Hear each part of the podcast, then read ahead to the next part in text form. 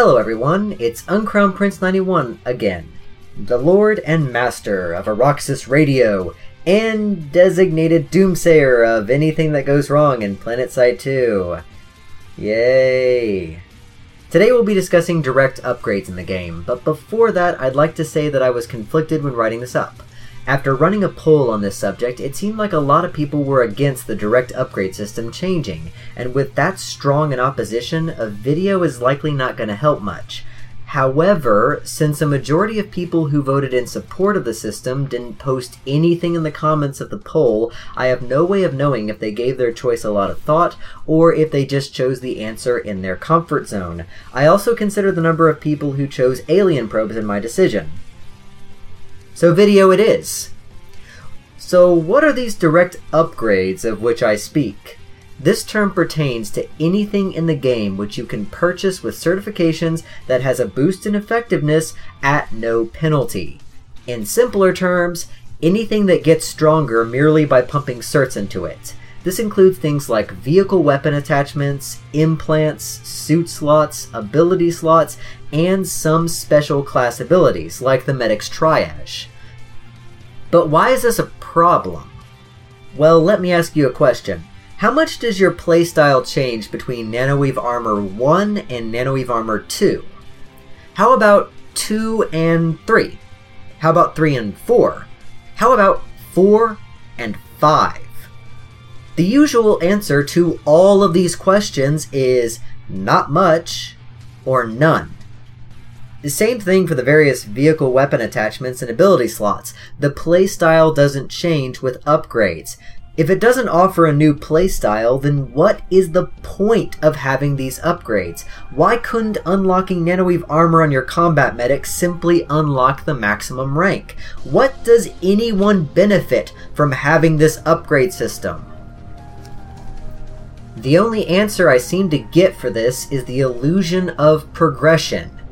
This is a common psychological trick used in box standard cardboard cutout MMOs and is a favorite of the infamous World of Warcraft. It's used as a crutch for simple, boring, and monotonous tasks to give them some sort of meaning to the player. It consumes your time, which tricks you into thinking that you've been challenged or that you've worked hard when all you really did was press the right mouse button and revive teammates behind the spawn shield at a biolab.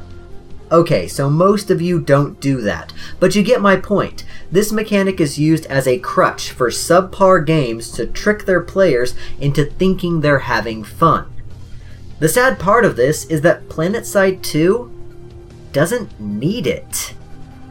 The core gameplay of PlanetSide 2 isn't boring, tedious, and monotonous.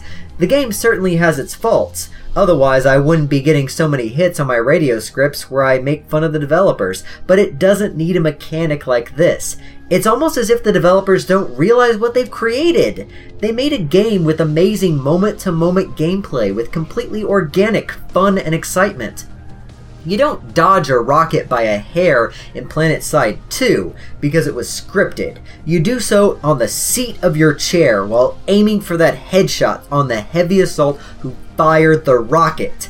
PlanetSide 2 does not need the illusion of progress. PlanetSide 2 does not need this psychological crutch to hold up its gameplay.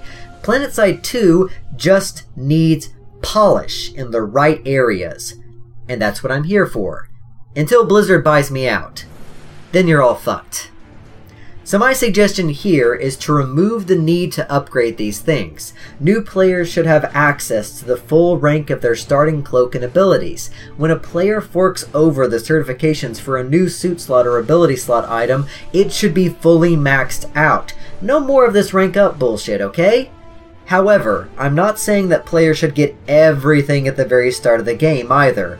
We have to keep in mind that new players are not used to PlanetSide 2. If we throw too many tools in their face all at once, they're gonna leave confused and irritated. So let's give them access to no more than two suit slot items and one ability slot item to start with.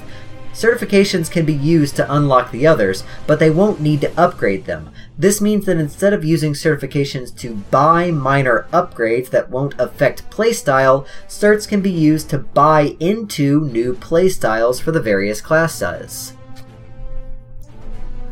I just realized I'm channeling a French person.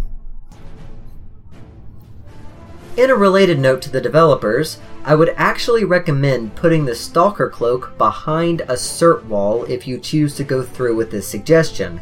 That particular style of infiltrator gameplay isn't something a new player can pull off very well, and it will more often than not end in their repeated death until they unlock the scout rifles and learn how infiltrator CQC works. This is the type of mindset you should use when choosing what newer players get and what they don't.